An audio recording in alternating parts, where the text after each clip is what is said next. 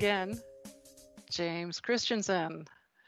We were going to have a special guest from Warfire's Garden, but um, the individual we were going to interview had to cancel, so we're going to do a second interview with James Christensen. And tonight I just might put him on the spot, and then I might not. He's just going to have to be surprised. Welcome to my campfire, Jim.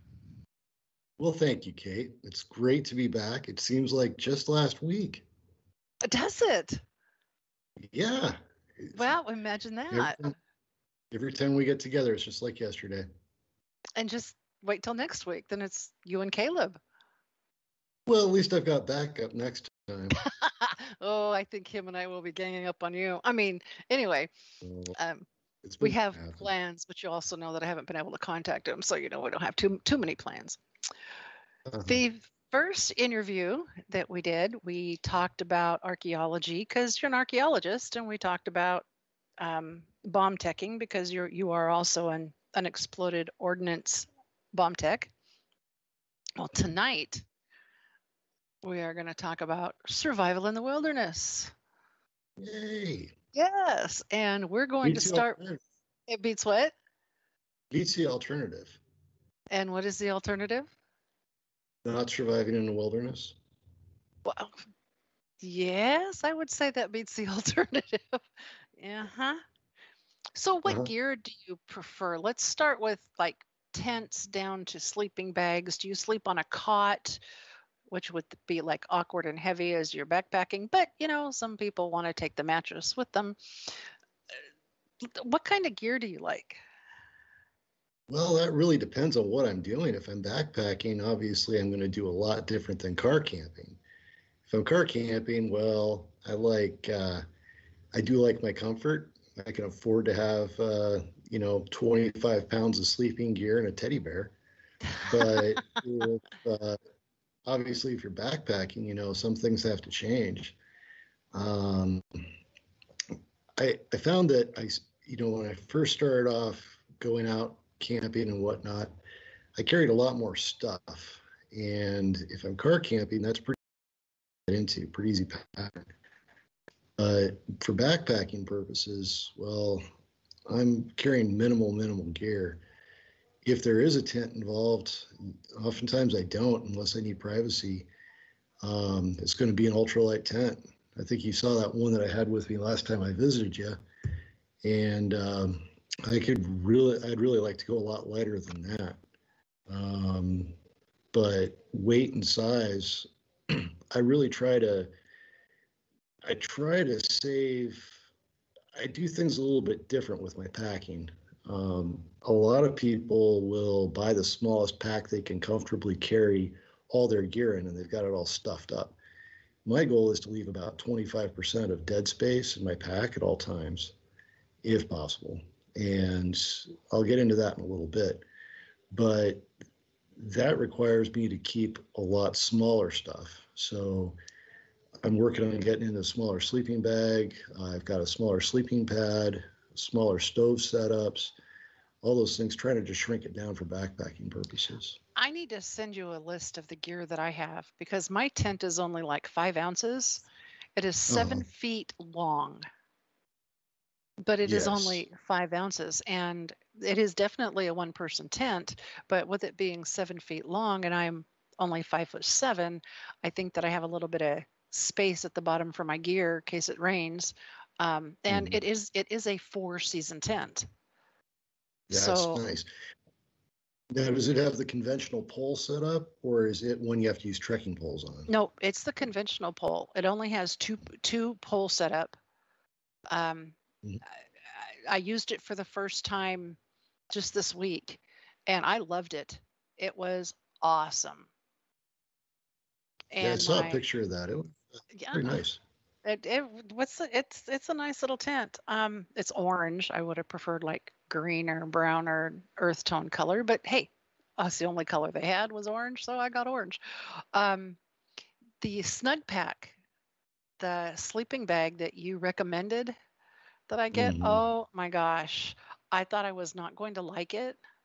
it is very lightweight. It is very small and compact. And I'm thinking this is not going to be very warm.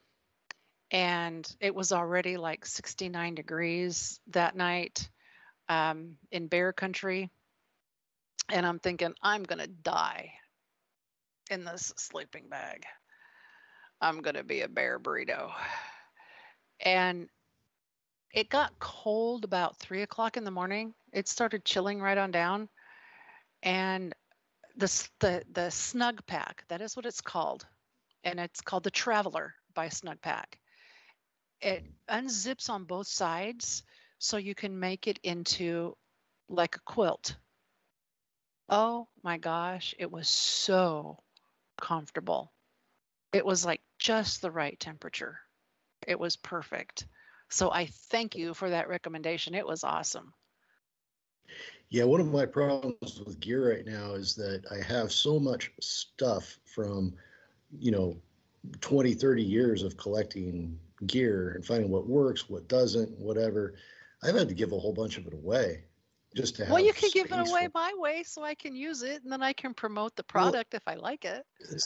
All this stuff is so antiquated by this time. Things have just made have gone by leaps and bounds. Right now, the packs that people are using for through hikes on the AT, they're calling a pack that weighs well over two. It has to be under two pounds to be considered ultralight, and anything over three pounds is considered heavyweight the materials and whatever, like with uh, Cuben, the Cuben fabric is pretty tough and pretty uh, very very light.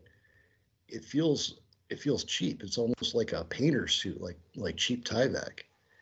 But I don't know. A friend of mine, he was running that one when I was in AT with him last time, and and for those of you that want to know what the AT is, that's the Appalachian Trail. That's a through hike of about seventeen hundred miles. Okay, go ahead. Yeah. It starts, yeah. I think, so, I think, I think it starts in southern Georgia and ends in northern Maine. Yeah, and if you want to tack on the Florida Trail, it starts right there in Georgia. Basically, heads all the way south. You can make it a 2,700 mile through hike if you're miserable. Uh, I don't think I want to be that miserable. You sure? We should do it. Uh, yeah, right. Yeah, you can get right on that and tell me how how you did. Yes. All right. You know, yeah, chicken. Anyway. But yeah, I mean, so much of my gear is now that I look at it, it was you know it was high end back then. I can only imagine what things are going to be looking like in 20 years. They can't get any lighter and still hold together. Um, but a lot of my gear, though, I, I do tend toward a lot of the heavier stuff, your heavier fabrics like Cordura. I don't know if I'm ever going to be able to get away from that just because, well, working in in archaeology or unexploded ordnance, one of my my big gripes is I get dirt in everything, and that grit just eats apart a lot of the synthetic fabrics. It gets in, into the weave and it starts blowing cheaper packs out. And I don't think that a lot of this the uh, the ultralight gear is really able to take the punishment of um, that you go through doing field science. It's fine for somebody who's hiking, you know, one weekend a month at the most uh, over the course of a year versus somebody who's putting 40 80 hours a week on their gear has totally different uh, totally different mentalities as far as the way that so that type of material would not stand up to, to like the appalachian trail or the centennial trail or the pacific trail? I don't know. Um, people are doing it but i also know that some of them are going through multiple packs in a season and when they're spending $300 on a pack, if you're going through three packs in a season, you're pushing $1,000 just on backpacks. And I don't know, they've done away with zippers completely on their ultralight packs. Say they've what? Away, yeah. No zippers? The, the what new do they stuff, do? they don't have. Snap together or something? Velcro? They, they all have they all have drawstrings, shock cord, um, a lot of them don't even have a pack belt anymore. There's no frame.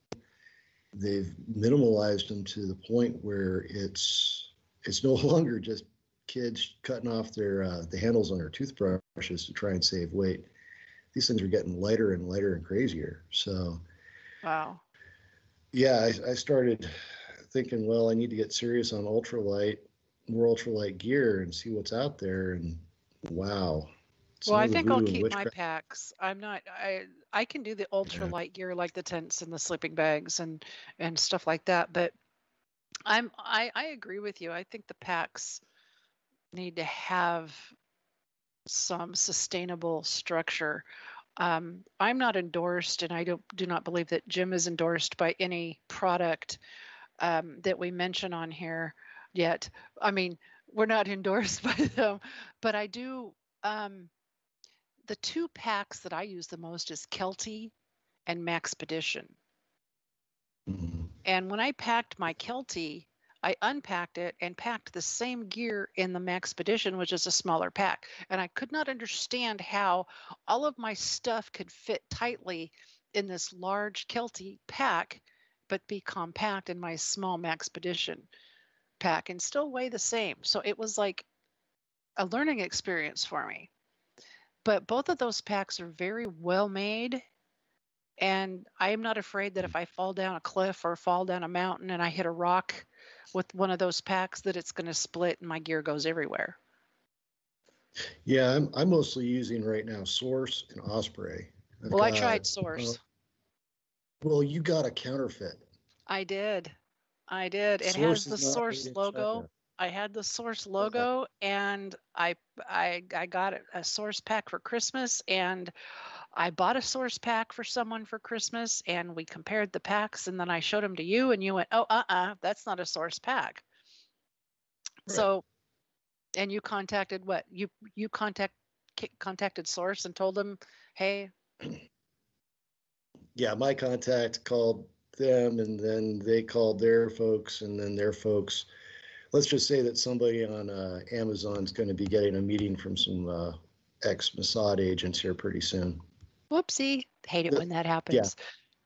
Yeah. yeah. Just so Don't everybody knows, the source S O U R C E, that pack is the original packs are made in Israel. And the packs that we purchased for Christmas were not made in Israel, they were made in China. Mm-hmm. And when we received the packs, we were surprised that they were made in China and they were much smaller than what was advertised and we were not happy. We were not amused with the i mean these packs are not cheap. Um, we were not amused. So of course you know we had to contact jim because jim is the one who told us about source uh, last year. And so we contacted him and showed it to him when last time he visited the ranch and he was like oh no no no no no kate that is not a source pack here, let me show you what a source pack looks like. Yeah, and then you're like, I want that one. Yeah. You can't have it. It's mine. He would not give me his source pack. Yeah.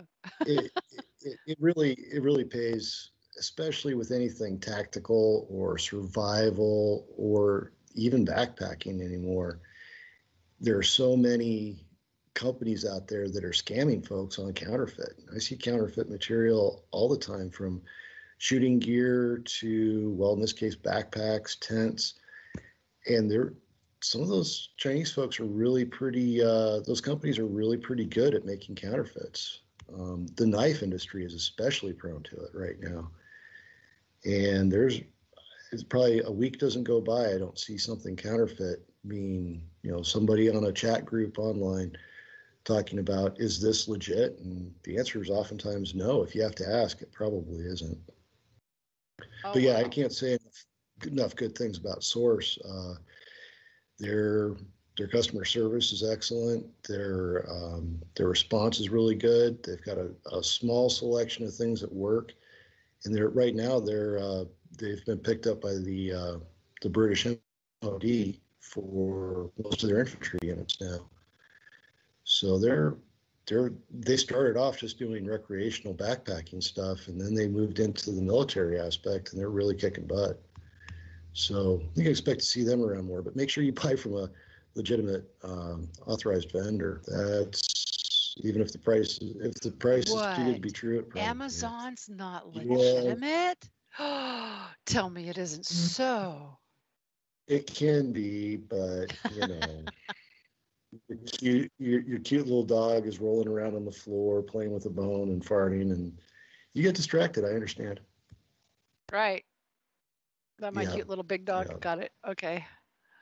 Oh okay but no, i mentioned one thing one thing i like to do about about packing a pack is i do like to keep 25 uh, percent about of dead space open on a pack so my packs i typically will buy one that's a size or two larger than what I, what I really think I need. And the reason for that is if I'm out hiking with or working with another person and they get sick, they get injured, whatever happens, I can I can lighten their load and put it in my pack. That way we're not having to abandon gear in an emergency. And I can also take on and take off a rain jacket, a layer, whatever, and pop it into my pack without thinking about it. I don't have to sit there and do a dance and roll it up and get it stashed someplace. And the third thing is, in the dark, I can rummage around a partially empty pack a lot easier than one that's crammed all the way full to the top.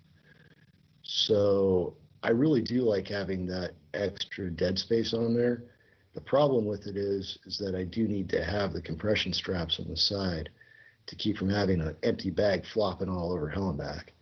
So straps weigh weight. They they do add weight. One time I took a pack and decided to make it a little bit lighter.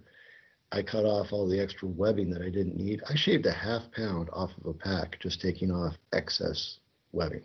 Jeez. half pound that's a problem I have with a lot of the uh, the tactical packs. Is there? It looks like the MOLLE monster just threw up all over them and put MOLLE on every flat surface, and that's a lot of extra weight. If you don't use it, don't buy it. Well, um, I was um, thinking about the question that you asked about the Maxpedition pack that has all the MOLLE webbing on it, and mm-hmm. I have, I have little pouches from Maxpedition that attach to that MOLLE webbing, as well as mm-hmm. my IFAK, which is an individual first aid kit for those who don't know what an IFAK is. Um, my IFAK attaches to the webbing so I do not have to waste the space on the inside of my pack by putting in my IFAK. Um, mm-hmm. that I, I believe that's why the MOLLE webbing is all over the uh, that particular tactical backpack. It's exactly why it's on there uh, and they don't know how people are going to use it. But once you have a configuration on your pack set up that you know this is what you're going, you know, you're married to that setup. That's what you're going to use. Don't be afraid to start cutting off things you're not going to use. Did you Make just sure use the M word? You used the M word, married. I did use that word, didn't I? Oh, well, you are uh, so fired. Well, I mean, you know, it's not to say you can't. I've divorced myself from a lot of packs there, you, there you I'm, go. It's kind of like it's like serial monogamy with a contract. Ah, okay. Uh, yeah, but I do fall in love with a lot of packs. But Osprey's been really good to me. I've got to say that's probably one of my favorite. Really. That's another issue. Is that just like boots, what works for your foot might not work for my foot, even if the size is right. The last on boots is different.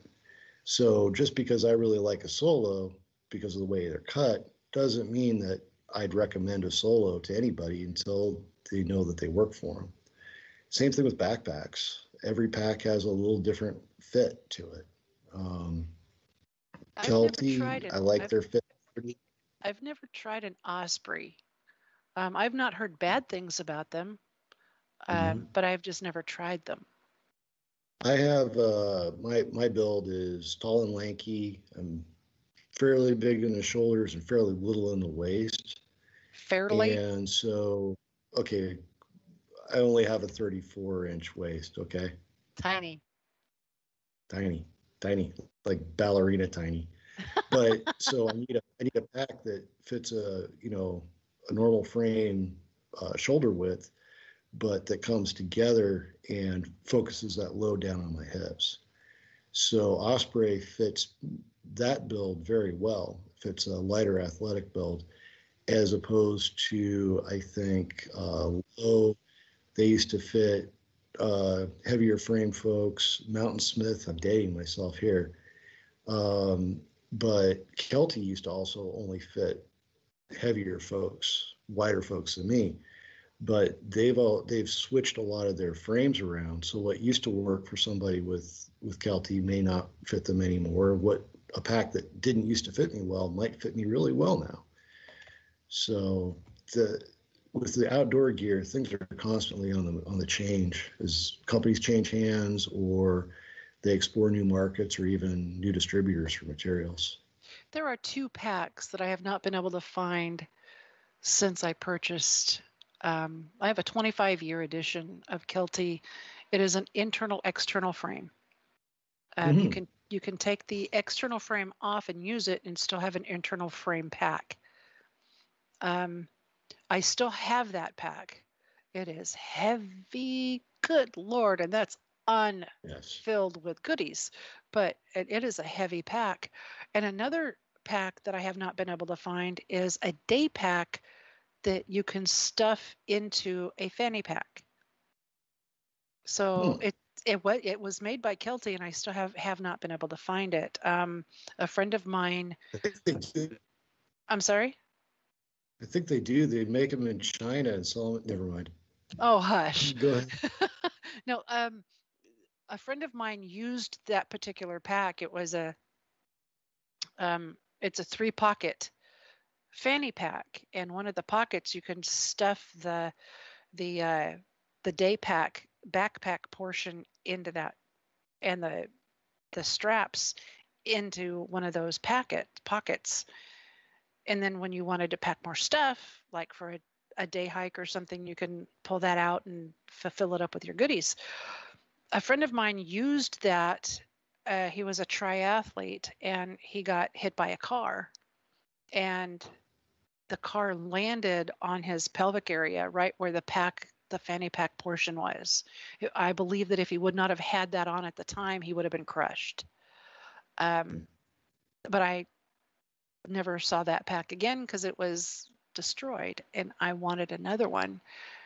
And I can't find one because I do not believe they make them anymore. And I do not know why yeah. because that was an amazing pack. I loved that thing. That was my favorite pack out of all the packs that I've had. That was my favorite. Um, but getting down to inside the tent gear, um, if I had my gear in front of me, because this one was a spur of the moment interview, I'd, I would have had my gear sitting in front of me so I could tell everybody what all my um, gear is. But this last trip that I did in the woods, I had a blow up air mattress and a blow up pillow. I recommend that if you have a blow up pillow, um, either make a pillowcase or purchase a pillowcase and wrap it around it because that pillow was incredibly uncomfortable because it was like a plasticky, meshy thing. And it was just uncomfortable to use without a pillowcase. Uh, but the mattress, they both held air very well, but I preferred my old air mattress that I use. I forget what it's called, um, and it's a brand name.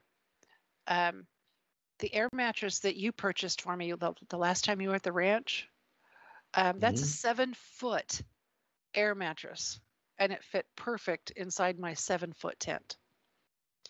And nice. oh, it was it, it was really nice. Only it was it was heavy and bulky. Well, and that's that orange one. That that's the it matched my tent beautifully. Um, it is. You're not gonna get you're not getting mistaken for a sleeping deer anytime soon. Oh, right. Well, see, um, so I think I'm going to go back to the um, the blow up air mattress that I had prior. The one that I have prior is a uh, brand name one that everybody uses, and I cannot remember the name. I'm sorry. I think you've got a. Therm- I think you've got a Thermarest. Thermarest. Exactly. Yeah, I have a yeah. Thermarest, and I did bring that here with me.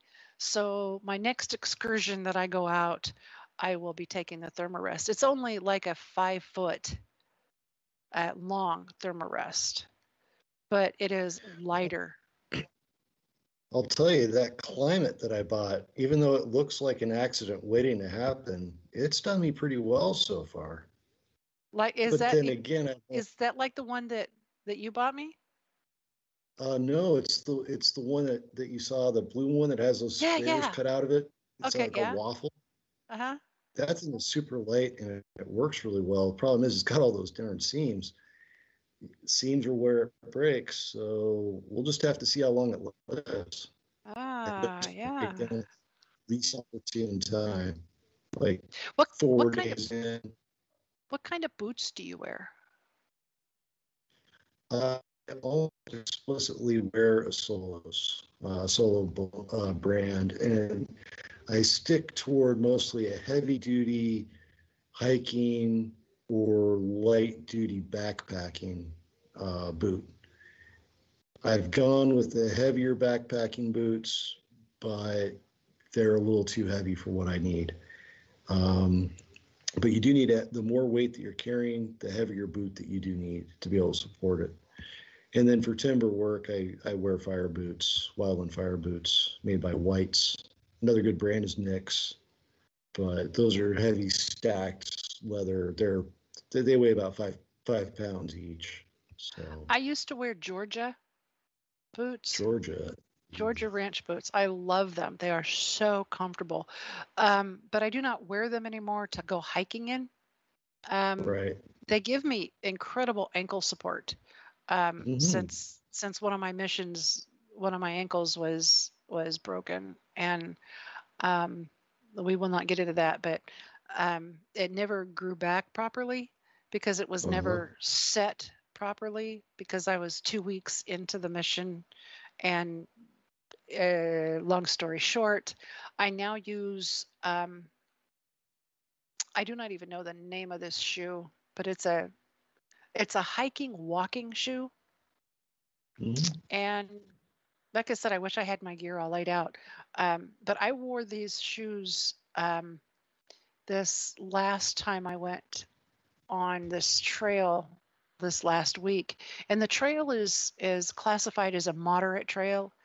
Um, so it was not very difficult to hike. The individual that, that was with me, um, she is six foot tall, very, very tall lady, and hefty, queen size.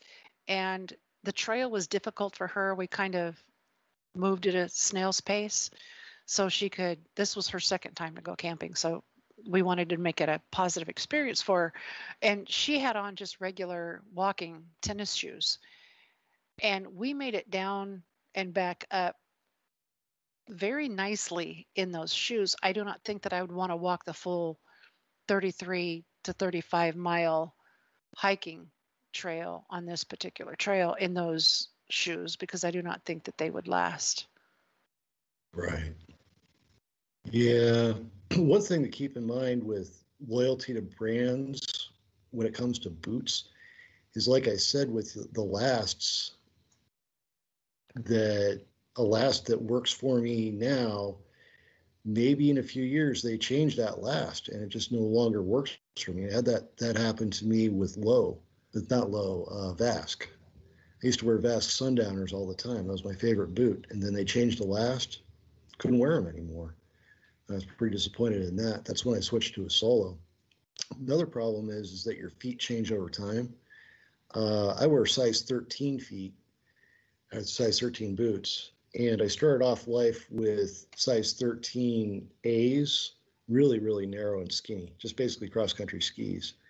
And then through hiking for a long long time, they gradually gradually expanded out and now I wear size 13 Ds. So I went from an A width to a D wow. width. But the problem is, is that because your metatarsals, your your toe bones, they're what splay out over time. Your heel doesn't. It doesn't compress, and so I have A width heels and D width feet. And what that can do is really contribute to uh, blister movement in your heel. So I have to be looking for a specific insole. I have to be looking for a specific last. I have to be pretty particular about what I wear for hiking. Wow.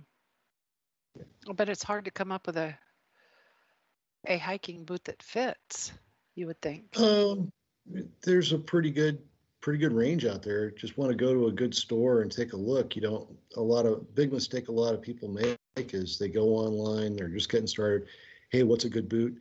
And they get nailed with all of these really good name brands, but they don't know what will actually fit them. And uh, that's that's been one thing that I mean it takes a lot of trial and error to figure it out. And if folks online, it doesn't work out well. Find a good manufacturer that works for you, and then maybe then you can start bargain hunting. But that's my best advice on that. So basically, if you do find something that works, buy another pair. So when one pair wears out, you have the other pair, and you do not have to worry about continuing to try to find a pair. That's amazing advice. Or also, if you're wearing boots all the time, uh, like when I was working nonstop, a lot of times I'd I'd have two pairs of boots, identical boots. I'd wear one pair one day, one pair the next. That gives them a break in between. Of course, there I'm staying in a base camp or I'm staying in a hotel setting. So it's easy for me to do that. Can't really do that backpacking. But if you give boots a day's rest in between wearing, so oh, well, sure you could give it a, a, rest when you're hiking. You could take okay. okay. This is what I do. Okay. Walk I, barefoot half the time. I'm sorry. Well, you you go barefoot half the time. I got it. No, I have a pair of water shoes. Oh. And so if I come across a stream or a lake or something that I'm hiking around, I will take a day off of hiking and I'll just spend the time in the water to give my boots a rest. So I use oh. the water shoes to play in the water mm-hmm. as an all dayer. That's that's just cuter than a box full of kitten noses right there. oh God, you're so bad. Kitten noses, huh? Uh-huh. Okay. Um, yeah, it's it's um it definitely helps and the water shoes are incredibly light they are maybe like one ounce so and you do not have to worry about getting your socks wet but you can also take your day when you're not hiking and you're at the water, you can take your day to do your laundry, um, get yourself cleaned up, air out your boots, air out your other personal necessities, and before you go on your hike for the next excursion until you hit another water source. Hmm. You know, one thing a lot of people don't think about is waterproofness of boots. And they uh, think, ah. oh, well, having feet is horrible and I want something with Gore-Tex and I want to treat the snot out of it and I want it to be completely encapsulated. I want my feet to be entombed. That can really be a horrible trap for people to get get caught up in. I've seen I've had a lot of nasty cases of foot rot and my toenails look like Yoda's it's not a good thing. And a lot of times, having a more breathable boot is much preferable to having something waterproof, Absolutely. especially in places like swamps. Absolutely. I I have a pair of Gore-Tex boots that I've had for like 30 years, literally. I think I've worn them. They still look brand new. I think I've worn them like three times because I was not amused with hiking in them. They are a hiking boot, um, but they did not allow my feet to breathe. Mm-hmm. And I'm one of these people that if my feet get too hot and I am too hot, I'm miserable. And if my feet get cold, then I'm cold and I am miserable. And I like my feet to breathe. I think that's why I've been walking around in these types of hiking tennis shoes, is because they breathe. And if my feet get wet, if I want to cross the creek um, to get to the other side of the trail and to walk that trail, then these shoes dry out quickly. You know, but another thing to consider on that, on the flip side, is what works well.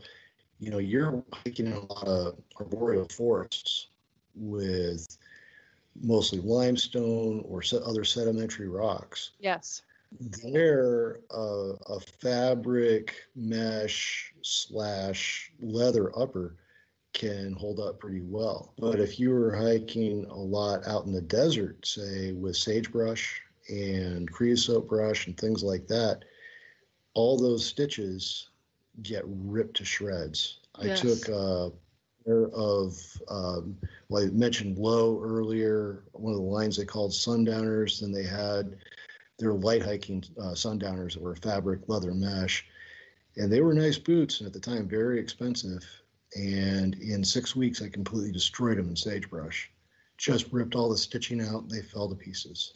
Oh wow! So that's good advice. Yeah, but on on for on trails like you're used to, it's not that big of a deal.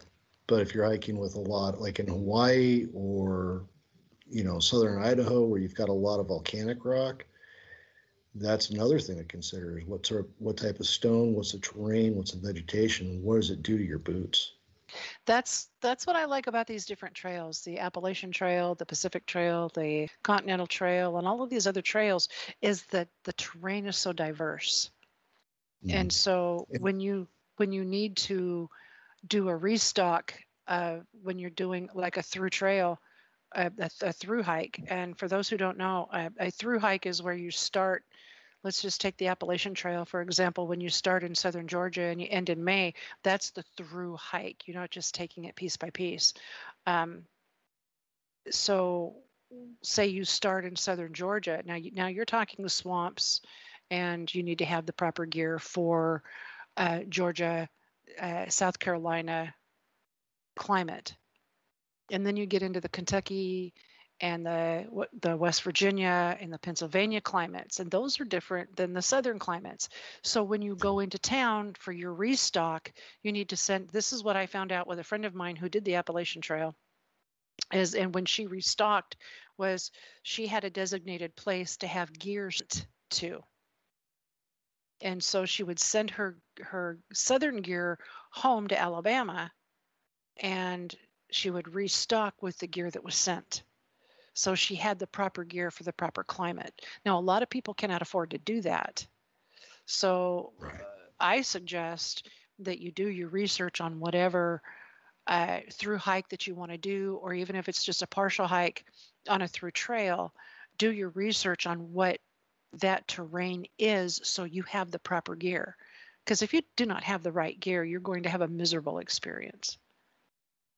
Well, yeah, within reason. People don't need to be so concerned, though. Usually, people that are getting getting started in this stuff, they're like your friend you just went hiking with. They're not going to need to go out and drop twelve hundred or fifteen hundred or two thousand dollars on gear for that that trip.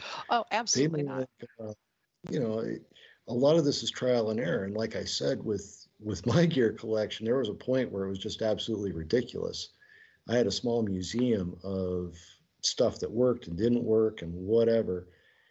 And I had to I had to pare it down. And uh, I think that when people are beginning, I think it's really easy to get caught up in in any sport or any activity. It's easy to get caught up in having the best and the best and the fanciest equipment. I think it's important for someone who does not know how to hike and that they've they've only been out two three four five times is to just take just like i did with my friend to just take one day and one night and go out mm-hmm. there and see what it's about. So the next time she knows what to leave behind and she knows what to bring. So then instead of just doing one day out she wants to do two days out and two nights. So she's starting to get used to, other than the bear that she saw and it freaked her out. Um, it is bear country here. Uh, I recommend to anybody who who who wants to hike is just start out slow. Mm-hmm. Do not just and put I, on a pack and think that you can make a through hike trail. You need to start out slow so your body can acclimatize not only to that pack, but to your body. To, your feet can acclimatize to the weight of the pack as well as your body as you hike. Because it in one week, your body is going to be screaming, Holy cow, what are you oh. doing to me? The second week, mm-hmm. your body is going to be screaming even more because you're going to be utilizing muscles that you do not normally utilize. Mm-hmm. After week three, your body is saying, Hey, I think I can handle this. But you have to start out slow. Oh yeah, definitely. Eh, you don't want to get burned out. It has to be fun. Oh, absolutely. I think that another, another thing to, to consider for just about anybody is packing lists. Eh, a lot of times I've been someplace and I forgot something, but that packing list is really helpful to prevent that. Mm-hmm. But the other thing to consider is what did you actually use? That packing list when you get home, check off check off what did I actually use, and then ask yourself, do I really need to carry those things that I didn't carry? Do I really uh, didn't I didn't use them? Should I pack them next time? This last time that I went, I packed a tent and a hammock because uh-huh. I really like. Um, I have a a hammock that is made out of um, parachute. It is lightweight and I love it. It's it's a two man hammock, and uh, you can roll up like a burrito in this hammock. I I really really like it. And I thought, you know, if I do not like this new mm-hmm. tent because, you know, it's a brand new tent, maybe I wasn't going to like it. Then then I can sleep in the hammock. I usually do not take both. I usually take one or the other, but I think the next time I go out and I'm going to stay out for a couple of nights, I I, I will take both again just in case like there's something a tree two trees close enough together or far enough apart that I can put my hammock up and I just want to take a nap and I don't want to crawl into a four season tent and roast. No. Uh, so no. I, I, it's it, it's a preference thing. Um, you you can have that on your list and check it off. Of did I use it? Should I bring it next time? I did not use it this last time, but I am going to bring it next time. Yeah, it's a perfect example. I really don't like hammocks all that much myself. But then again, I come from an area where you may or may not have trees.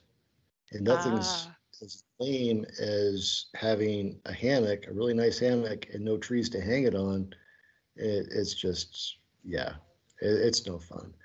But yeah, they are really definitely a lot more comfortable but I can't get over the the whole idea that if a elk or a moose or a bear comes by, I'm just really a pinata for them to spin around and. I can see a bear doing that, but a moose and an elk where I am, I do not see that happening. I do not even know if we have elk and moose here. Maybe in your Probably. area. Oh yeah, yeah, yeah. I can br- I can bring a moose next time if you want. Uh, no, that's okay.